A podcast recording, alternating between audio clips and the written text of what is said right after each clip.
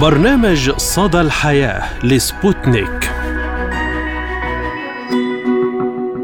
مرحبا بكم مستمعينا الكرام في حلقة جديدة من برنامج صدى الحياة. أقدمه لكم اليوم أنا فرح قادري ونتحدث عن الحرب الإسرائيلية في قطاع غزة ومعاناة الشعب الفلسطيني منذ نكبة الثمان والأربعين وإلى يومنا هذا. استهداف للسكنات المدنية والمستشفيات وقتل للأطفال والنساء وتهجير للناس قسرا. مرور أربعين يوما على طوفان الأقصى. ما الذي تحقق من الجانبين وما الذي ينتظر الشعب الفلسطيني؟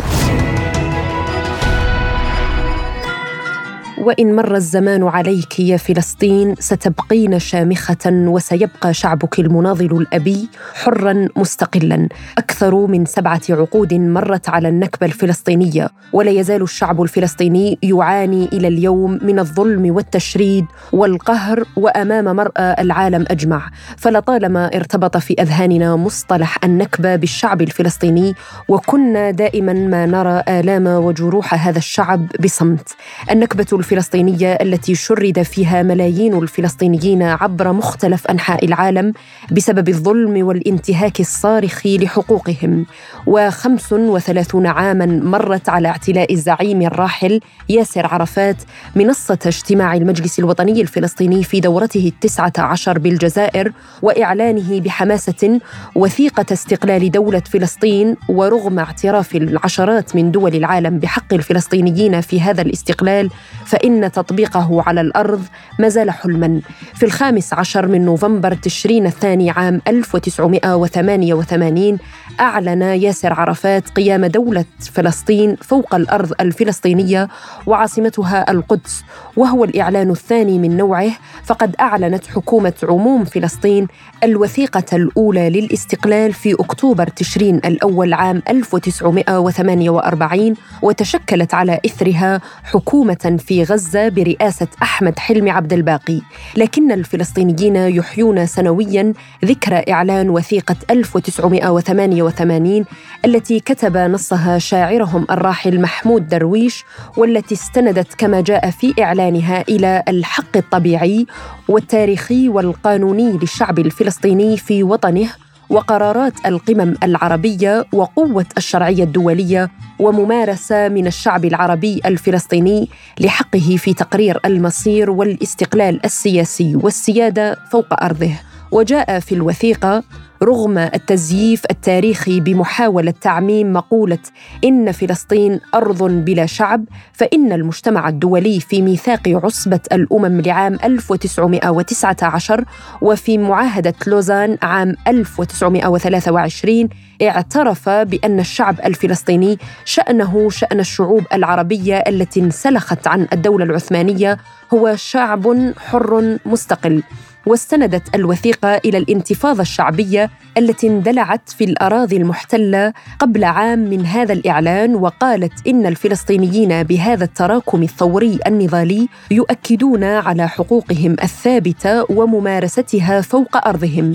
ما أن نتحدث عن الشعب الفلسطيني إلا ونستذكر النكبة. هذا المصطلح الفلسطيني الذي ارتبط بشعب عانى ولا يزال يعاني حتى يومنا هذا من ويلات الحرب والظلم. نكبة شعب تم تشريده من دياره خلال الحرب الإسرائيلية العربية عام 1948 وأدت هذه الحرب إلى نزوح داخلي واسع النطاق وطرد وهروب أكثر من 700 ألف فلسطيني فضلا عن تدمير مئات من القرى الفلسطينية. تشير كلمة النكبة في اللغة العربية إلى الكارثة. لذلك يرمز بها الفلسطينيون لتهجيرهم القسري الجماعي وهدم معظم معالم مجتمعهم. وكان المؤرخ والمفكر القومي قسطنطين زريق أول من استخدم مصطلح النكبة على كارثة تهجير الفلسطينيين وقد أصدر بعد ثلاثة أشهر فقط من إعلان قيام دولة إسرائيل كتابه التأسيسي معنى النكبة باللغة الإنجليزية.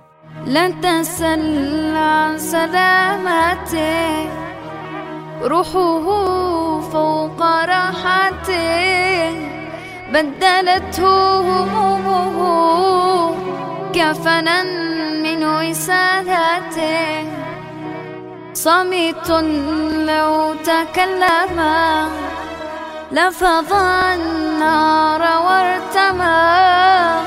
قل لمن عاب صمته خلق الحزم أبكما.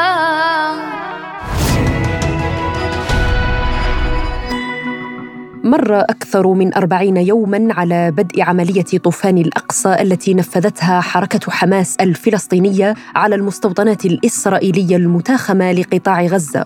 وردت إسرائيل بإطلاق عملية السيوف الحديدية وبدأت بتنفيذ قصف عنيف ضد قطاع غزة أسفر عن سقوط آلاف الضحايا المدنيين معظمهم من الأطفال والنساء بحسب الأمم المتحدة بالتزامن مع قطع الماء والكهرباء والوقود ووضع قيود كبيرة على دخول المساعدات الإنسانية حيث تضاعفت الأزمة في القطاع وتحولت إلى مأساة حقيقية. فقد أعرب العاملون في المجال الإنساني التابعون للأمم المتحدة عن قلقهم البالغ إزاء وضع جميع المدنيين في القطاع بعد أن أمرت إسرائيل جميع السكان هناك بمغادرة شمال وادي غزة إلى جنوب القطاع في خضم غارات جوية مستمرة وأزمة إنسانية متفاقمة.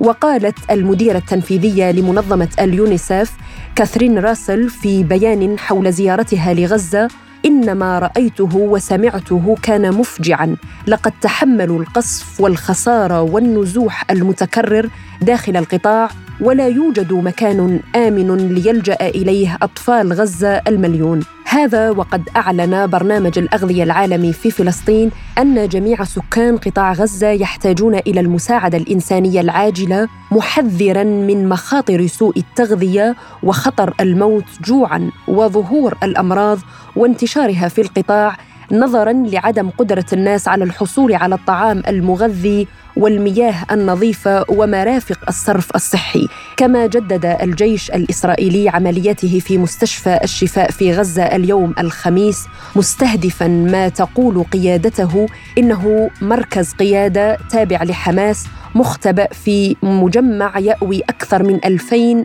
مدني. وخلال ساعات الليل أغارت طائرات حربية تابعة للجيش الإسرائيلي على منزل إسماعيل هنية رئيس المكتب السياسي لحركة حماس حيث زعمت إسرائيل أن المنزل كان يستخدم كمكان اجتماع للقيادة العليا للمنظمة كما تم استخدامه كبنية تحتية إرهابية حسب زعمها.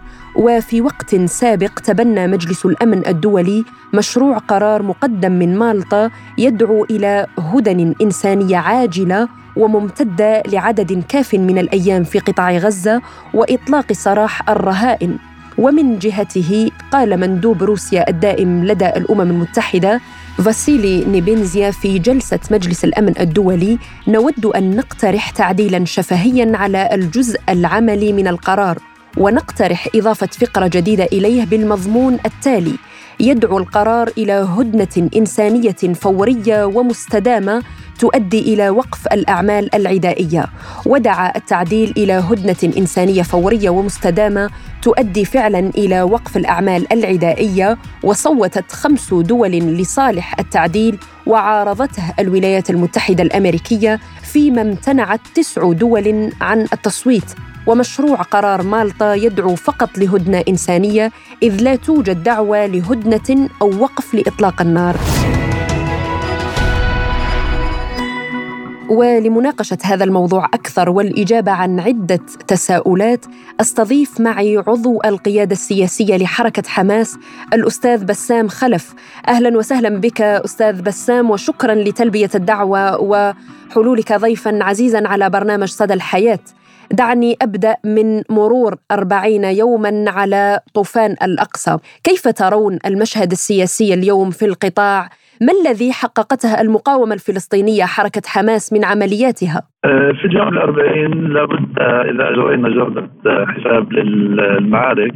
آه، حماس هي في موقع مقاومة. فالصمود الاسطوري الذي تحققه هو الناصر في المبدأ بعد مرور 40 يوم لم يحقق العدو الصهيوني أي إنجاز يذكر سوى قتل المدنيين وتدمير المنازل والمستشفيات والأفران وكل المرافق العامة والمدنية متجاوزا بذلك كل الأعراف الأخلاقية والدولية والقوانين وما إلى ذلك يعني ما يمكن اعتباره ضمن القانون الدولي أو أي قانون آه، في أي بلد آه هذه مسلمات قوانين يعني. هو لم يلتزم بأي قانون دولي. كل ما أنجزه العدو الصهيوني هو آه تدمير المنازل والمستشفيات. أما المقاومة فهي تكبده يوميا كم كبير من المعدات آه العتاد العسكري والجنود. وهذا بالتأكيد بعد مرور 40 يوم نستطيع أن نقول أنه لم يحقق أي انتصار يذكر سوى كما أشرت سوى قتل المدنيين وتدمير المرافق العامة تدمير الحياة في طيب يعني هل برأيك حركة حماس كانت مستعدة لهذا السيناريو الدامي من الجانب الإسرائيلي يعني قتل للمدنيين استهداف للمستشفيات. ألم تكن تعلم حماس أن إسرائيل باستطاعتها أن تحرق الأخضر واليابس وأمام مرأى العالم أجمع ولا أحد سيوقفها أو باستطاعته أن يحاسبها إن صح التعبير. يعني نحن نعرفهم يعني ونتوقع حقيقة لكن لم نكن نتوقع أن يكون هذا الحجم من الإجرام حقيقة. تجاربنا السابقة معهم نعم دمروا بيوت دمروا أبراج آه، سكنية لكن في هذه المرة حقيقة يعني لا مش بس يعني لم تتوقع حماس لم يتوقعه أحد هذا الإجرام بهذه الوتيرة العالية من الإجرام وتدمير حتى المستشفيات يعني الامس راينا حصل في مستشفى الشفاء حقيقة لم نكن نتوقع هذا الاجرام وكنا يعني نتوقع رده فعل قوية لكن صراحة لم نكن وكما أي أحد يعني لم يتوقع ردة هذه الفعل آه، الكبيرة الإجرامية. طيب يعني ما هي المكاسب التي حققتها حماس في مقابل؟ كما ذكرت كل هذه الخسائر يعني في أرواح المدنيين أكثر من 11 ألف قتيل تشريد مئات الآلاف وتدمير آلاف المباني اليوم في غزة. لا بد يعني لا, لا تنظر من هذا المنظار فقط. النظرة يجب أن تكون نظرة شمولية. حماس أو بالاحرى غزة محاصرة منذ 17 عام تحت الحصار الخانق آه، حاله من حالات آه، نادرة في التاريخ أن يحاصر المدينة 17 سنة. موضوع القضية الفلسطينيه ذات في آخر أولويات العالم كما تعرفين التسوية السياسية ذهبت في مهب الريح. ولم يعد أحد يتكلم عن القضية الفلسطينية كقضية جوهرية قضية ما زالت بلا حل الاحتلال الوحيد المتبقي في العالم. فحماس عندما يعني بدأت بهجومها في 7 أكتوبر حماس أرادت أن تحرك المياه الراكدة أن تعيد القضية إلى الواجهة. تريد حلا عندنا كمان أيضا 6000 أسير يكبعون في سجون الاحتلال ولا أحد يلتفت إليهم. النظرة صحيح هناك خسائر لكن كل كل تحرير لابد من خسائر يعني مش تحرير بدون خسائر. وإن كانت خسائر فعلا جسيمة لكن لابد من دفع ثمن من أجل تحرير فلسطين. ففلسطين بالنسبة لنا والمسجد الأقصى والأسرى هم عنوان كبير. ونحن مستعدين على تقديم هذه التضحيات في سبيل قضية كبرى بحجم قضية فلسطين والمسجد الأقصى 6000 أسير. عند العدو الصهيوني سابقا كنا نسأل عن وعد بلفور وما قدمه واليوم نسأل عن تأثير اتفاق أبراهام على استمرار إسرائيل في جرائم الإبادة المرتكبة في حق الشعب الفلسطيني.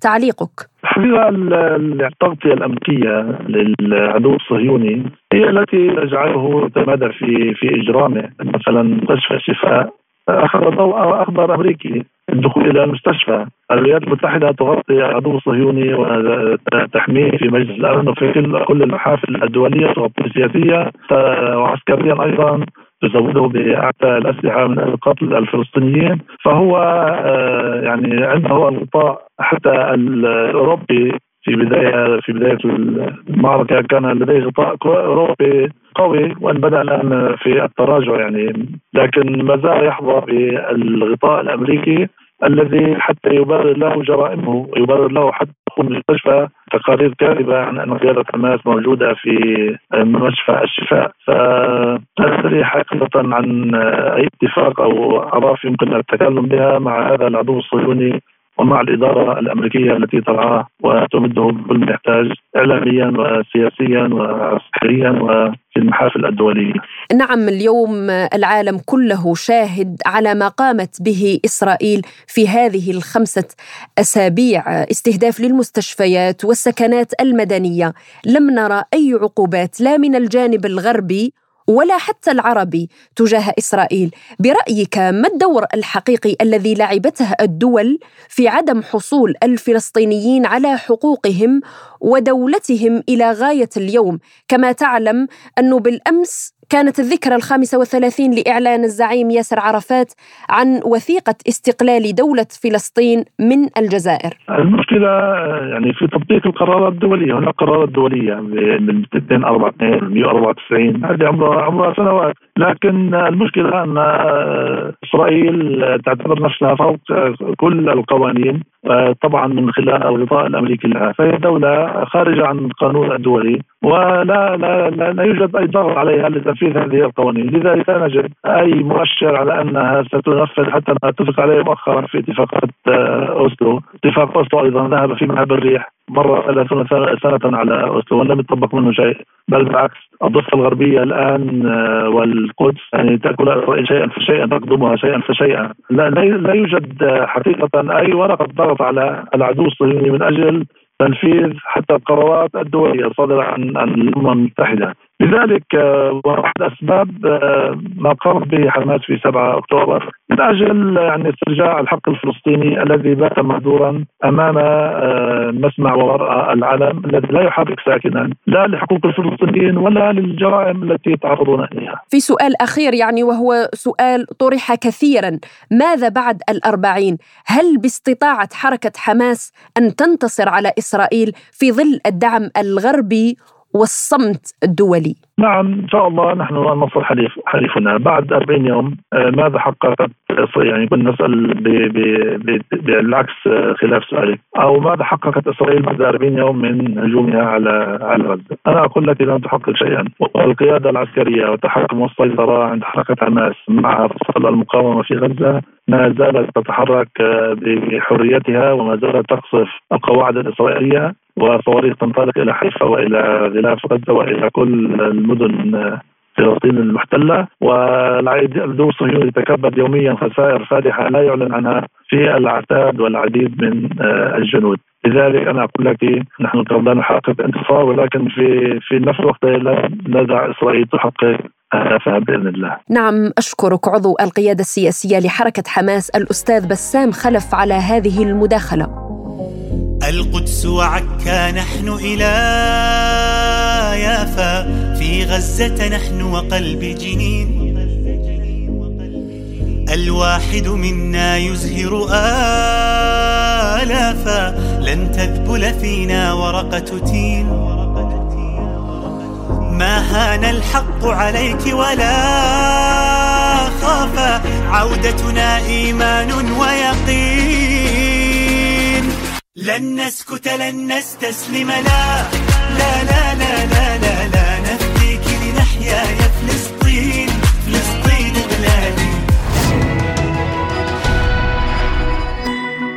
نواصل معكم مستمعينا الكرام حلقة اليوم من برنامج صدى الحياة بأهم الأخبار التي كانت ترند لهذا الأسبوع. وصانع محتوى مصري يحقق ملايين المشاهدات بسبب فلسطين حكاية الأرض حيث حقق برنامج الدحيح أكثر من أربعة ملايين وأربعمائة ألف مشاهدة خلال 24 ساعة بسبب حلقة حملت عنوان فلسطين حكاية الأرض. عزيزي المشاهد الجميل عايزك تتخيل للحظة أنك طائر نورس. بتحلق فوق البحر المتوسط. متجه ناحية الشرق. بتوصل لنقطة على الساحل بين تل أبيب وحيفا. هناك بيقابلك مكان رائع الجمال يعرف النهاردة باسم الدور ده مصيف مثالي. لا يقل حاجة عن شواطئ اليونان وقبرص وصقلية رملة حلوة جو لطيف شعب برجانية ورا الشط مساحات خضراء مزروعة. ولو بتحب التاريخ والجغرافيا في متحف ومواقع أثرية من العصر البرونزي. وبيوت كتير. بيوت لما تشوفها تحس إن البيوت دي جت من فلوريدا واتحطت هنا اللي هي البيوت اللي عاملة كده دي. وطبعا في أكتر من resort في المكان مليانين خدمات. وبما إنك لسه يا عزيزي فاكر نفسك طائر نورس ما يعرفش حاجة عن المكان فهتشوف وأنت فوق في السماء كده resort حديث. اسم هذا ال resort نحشوليم بس على مسافة أمتار منه في مبنى صغير. شكله وطرازه مختلف عن المكان. وبيكسر حالة التناسق بتاعت المكان. بيت مبني ب style عربي قديم وسط مباني حديثة وغربية.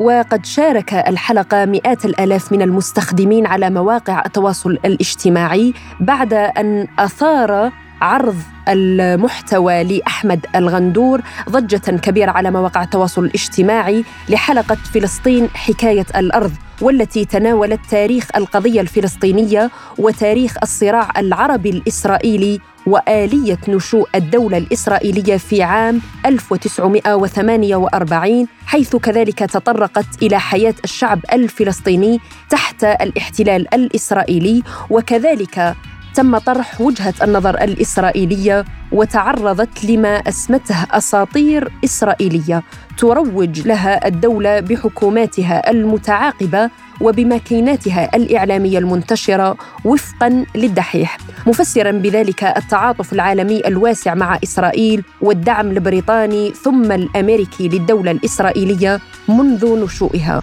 وقد استندت الحلقة والتي امتدت حوالي ساعة كاملة إلى مراجع وشهادات في الأغلب هي إسرائيلية وتم نشرها على قناة أكاديمية الإعلام الجديد نيو ميديا أكاديمي. فيديو لشاب سعودي ينقذ عائلة كامنة من الاحتراق يشعل مواقع التواصل الاجتماعي حيث أثارت شجاعة شاب سعودي إعجاب السعوديين والمتابعين على مواقع التواصل الاجتماعي بعد أن استطاع اقتحام منزل بقوة وإخراج أطفال كانوا عالقين داخل المنزل وسط النيران الملتهبة والأدخنة المتصاعدة. وظهر الشاب البطل معيض محمد آل معجبة اليامي في مقطع فيديو وهو يقوم بكسر الباب ويدخل للمنزل بقوة ليخرج من وسط الدخان ومعه أطفال صغار. وبعد العمليات التي قام بها تعرض هو كذلك لحالة من الاختناق وظل في المستشفى وسط استقرار لحالته الصحية.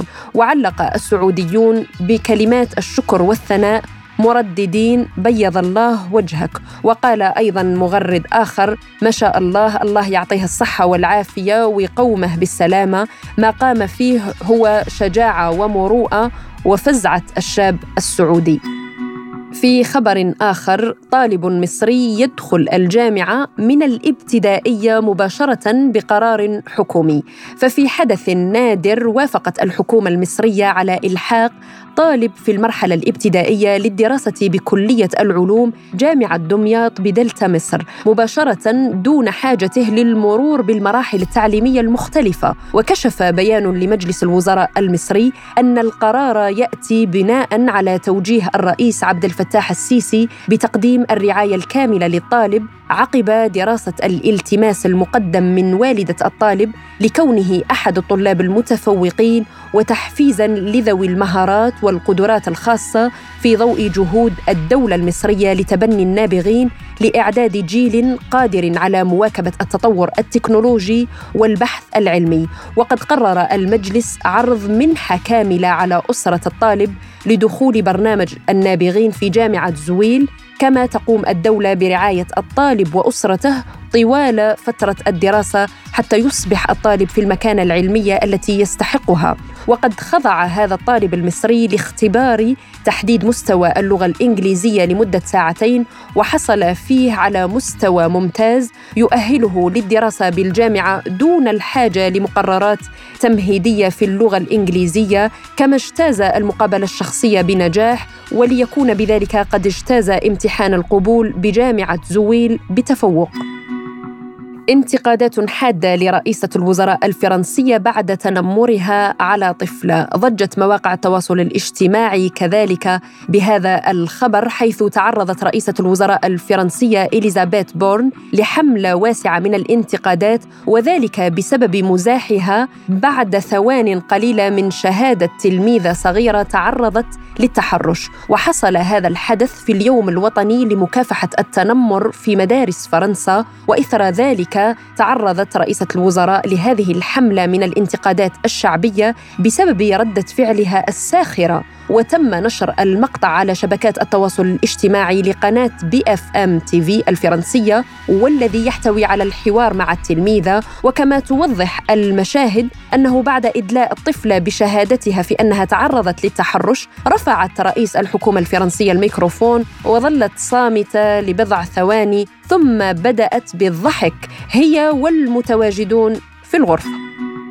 وفي خبر آخر عن الجمال ومسابقة جمال روسيا الوطنية لهذه السنة حيث أعلنت اللجنة المنظمة لمسابقة جمال روسيا الوطنية عن الفائزة بالمسابقة لهذا العام ضمن حفل فني مميز وأقيمت الدورة الثامنة والعشرين للمسابقة لهذه السنة في مدينة سوتشي وشاركت فيها 52 متنافسة من مختلف المدن والمناطق الروسية وحصدت المركز الأول فيها الحسناء يكاترينا رومانوفا. وولدت رومانوفا في مدينة نوفوكوزنيتسك الروسية وانتقلت إلى بطرسبرغ وبعد حصولها على شهادة في علوم الإخراج المسرحي بدأت العمل في مجال التمثيل. وحول مشاركتها في هذا الحدث قالت رومانوفا هذه هي المرة الأولى التي أشارك فيها في مسابقات الجمال. راسلني المنظمون عبر وسائل التواصل الاجتماعي وطلبوا مني المشاركة وكان لدي إحساس بالفوز وحصلت على الدعم المعنوي من عائلتي. مصطلح جديد مشتق من إسرائيل يثير ضجة على الإنترنت. تداول رواد مواقع التواصل الاجتماعي فعلا جديدا مشتقا من إسرائيل. تمت إضافته إلى قاموس شعبي على الإنترنت يعرف بقاموس إربن. وأثار الفعل الجديد المتداول والمسمى إسرائيل ضجة كبيرة على المنصات الاجتماعية ويعني هذا الفعل أن يدعي شخص ملكية شيء ما يخص شخص آخر ما يعني ضمنيا السرقة وفق رواد مواقع التواصل الاجتماعي. ونشر المستخدمون لعدة صفحات عبر التواصل الاجتماعي لقطة شاشة تظهر المصطلح الجديد وشرح معناه وكيفية استخدامه وتفاعل عدد كبير من المستخدمين مع هذا المصطلح الجديد ونشروا لقطات شاشة لجمل تحمل مصطلح إسرائيل عبر ترجمة جوجل والتي تظهر المعنى المتداول للكلمة. ويبدو أن إضافة هذا الفعل يأتي عقب النقاشات العالمية المحيطة بالأحداث في غزة والقصف الإسرائيلي المستمر للقطاع. ونختم حلقة اليوم من برنامج صدى الحياة بمعلومة طبية كما عودناكم متابعينا الكرام. علماء يحددون كمية الرياضة المطلوبة لتعويض يوم كامل من الجلوس. يتسبب الجلوس لساعات عديدة خلال العمل في مشاكل صحية خاصة إذا تم تجاهل ممارسة الرياضة لفترات طويلة. وإذا كانت طبيعة العمل تتطلب الجلوس لساعات يوميا دون الحركة فإن ذلك يجب أن يقترن بممارسة الرياضة بمعدلات محددة كل يوم حتى يمكن تجنب أي مضاعفات صحية على المدى الطويل وتشير أبحاث إلى أنه يمكن لأي شخص ممارسة الرياضة لفترة تتراوح بين 30 و 40 دقيقة يوميا للتخلص من الآثار السلبية للجلوس أثناء العمل والكثير منا يعمل في أماكن في المكاتب في أماكن يعني تتطلب منا الجلوس لعدد ساعات من ست ساعات إلى ثماني ساعات كحد أدنى حيث يقول كذلك الباحثون إن 40 دقيقة من التمارين الرياضية المعتدلة والتي لا تحتاج إلى مجهود كبير يمكنها إزالة الآثار السلبية التي يتعرض لها أي فرد يجلس لمدة تصل لعشر ساعات يوميا ولفت التقرير إلى أن الأبحاث التي أجراها باحثون حول العالم على أكثر من أربعة آلاف شخص عام 2020 توصلت إلى أن معدلات الوفاة لدى الأشخاص الذين لا يمارسون الرياضة أكبر من المعدلات الخاصة بالذين يلتزمون بأداء تمارين رياضية بصورة منتظمة يوميا. وبهذا نصل وإياكم مستمعينا الكرام إلى ختام حلقة اليوم من برنامج صدى الحياة. كنت فيها معكم من استديوهاتنا في موسكو أنا فرح قادري. إلى اللقاء.